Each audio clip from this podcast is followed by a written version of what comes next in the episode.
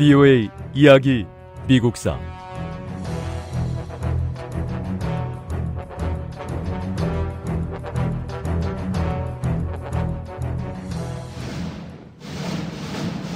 얼마 뒤 인디언과 정복은 사이에 다시 한번 충돌이 일어났습니다. 리틀 비콘강 부근에는 이미 수천 명의 인디언들이 공격 준비를 하고 있습니다. 시간이 지날수록 인디언 보호 구역은 자꾸 줄어들고 있습니다. 사실 서부 인디언 부족들은 이제 다 사라지고 바뀌어 버렸습니다. 인디언 종교 지도자인 워보카는 종교를 통해 어려움을 겪고 있는 많은 인디언들의 마음을 사로잡았습니다. 영혼의 춤은 추면 출수록 우리 인디언들을 더 강하게 만들어주고 백인들이 쏘는 총알까지 다 막아줄 겁니다.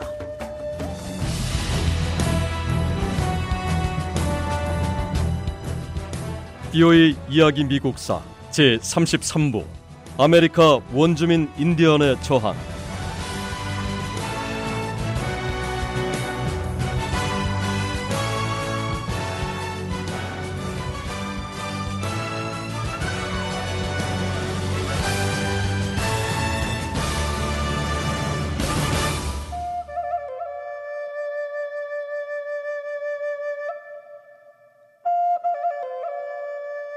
인디언 종교 지도자인 워보카는 새로운 땅이 일어나서 세상을 홍수처럼 덮을 거라고 예언했습니다. 인디언들이 영혼의 춤이라는 특별한 춤을 추면 재앙에서 벗어날 수 있다고 주장했습니다. 연방정부 관리들은 난데없는 영혼의 춤 사태에 당황했습니다. 백인 관리들은 인디언들의 영혼의 춤이 확산되는 것을 막기 위해서 인디언 지도자들을 체포하려 했고요. 그 과정에서 또다시 전투가 벌어졌습니다.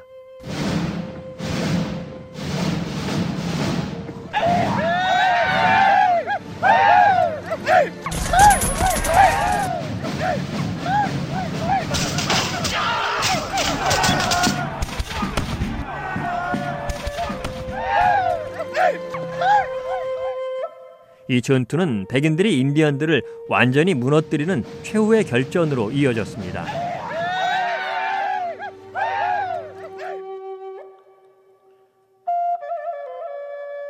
결국 아메리카 원주민 인디언들과 백인들과의 전쟁은 끝났습니다. 우리 인디언들의 발자국은 풀과 모래로 덮여 있습니다. 이제 그 발자국을 찾을 수가 없습니다. 우리는 이제 새로운 길로 여행을 떠나야 합니다. 새로운 길, 새로 열린 발자국은 바로 백인들의 길입니다. 1800년대 말 미국의 백인들은 서부로 서부로 정착지를 확대해 나갔습니다. 백인들은 아메리카 인디언 원주민들에게 오랜 세월 전통적으로 살고 있던 터전을 내놓고 떠나라고 요구했습니다. 인디언들은 오랜 세월 사냥을 하며 살아왔습니다. 백인들이 원하는 땅은 인디언들에게는 생명의 근원이었습니다. 인디언들은 사냥터를 지키기 위해 목숨을 걸고 백인 정착민들에 저항했고 맞서 싸웠습니다.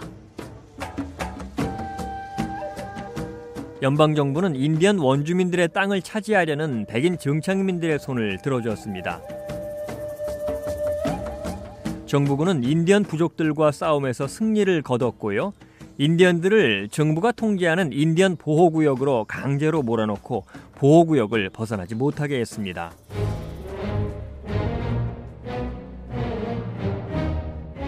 연방 정부군이 아메리카 원주민 인디언들과의 전쟁에서 승리하자 더 많은 수의 백인 정착민들이 서부로 몰려왔습니다. 정착민들은 손쉬운 방법으로 새롭고 비옥한 농토를 차지하려 했습니다. 백인들이 버리고 온 땅은 대부분 농작물 수확이 형편없었고 동부에서는 좋은 농토를 살 만한 돈이 없었기 때문에 인디언들의 땅을 빼앗는 쉬운 방법을 선택했습니다. 또 다른 일부 정착민들은 다른 나라에서 이주해온 이민자였습니다. 이들은 새로운 삶을 위해 미국으로 건너왔습니다.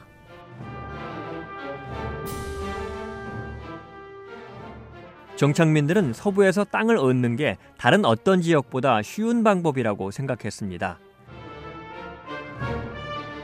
1862년 의회는 홈스테드 법을 통과시켰고 홈스테드 법은 미국의 모든 시민과 시민권을 신청한 외국인들에게 정부 토지를 청구할 수 있는 권리를 부여하는 법이었습니다. 이 법은 국가가 구원하는 자영 농지법으로 정착민들에게 약 20만 평의 땅을 무료로 제공하고요. 이 땅에 집을 짓고 5년 동안 농사를 지으면 소유권을 주는 법이었습니다.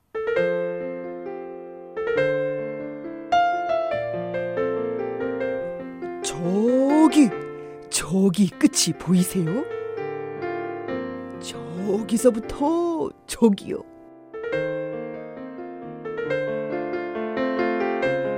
지금부터 딱 5년만 고생하면 이 땅이 다 내 땅이 된답니다. 정말 꿈 같은 일이 현실로 다가오고 있어요. 내 땅도 한번 보세요. 저기 아니 거기 말고 저기요. 너무 넓어서 끝이 보이지가 않네요. 아직 씨도 부리지 않았는데 벌써 수확을 거둔 것처럼 땅만 보고 있어도 마음이 든든합니다. 5년 동안 열심히 농사 짓고 이 거래 등기료만 내면 완전히 내 소유가 되는 거 맞는 거지요? 아이 통 믿기지가 않는데 내가 잘못 알고 있는 거 아니죠? 그럼요. 홈스테드 법으로 이 넓은 땅을 갖게 됐으니 이제 열심히 농사 짓고 좋은 수확을 얻는 일만 남았습니다. 동부에서 그 먼 길을 달려 여기까지 왔는데 이 대평원에서 농장 주인으로 떵떵거리며 살 겁니다. 정착민들이 대평원에서 땅을 차지하는 것은 아주 쉬운 일이었습니다. 하지만 대평원에서 농장을 만들고 일을 하는 건 결코 쉬운 일이 아니었습니다. 무엇보다 대평원은 동부와 자연 환경이 달랐습니다. 동부의 언덕과 숲속에서 살던 사람들에게 대평원의 드넓은 초원은 낯선 곳이었습니다.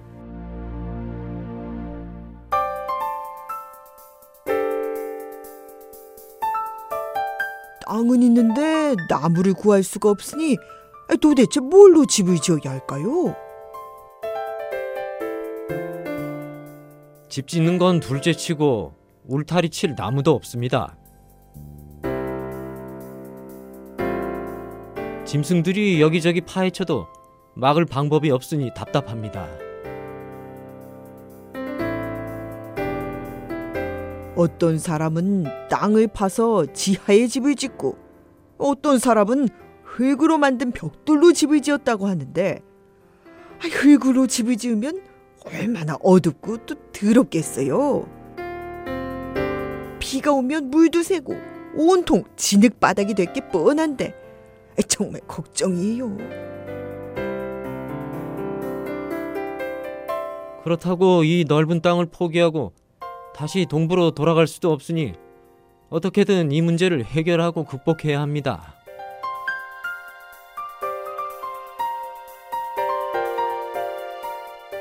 서부로 온 정착민들은 극복해야 할 어려움들이 많았습니다. 대평원은 동부와는 달리 언덕도 없었고 나무도 별로 없었습니다. 정착민들은 집을 지을 목재를 구하기가 힘들었고요. 난방이나 일상생활에 필요한 기본적인 것들도 턱없이 부족했습니다.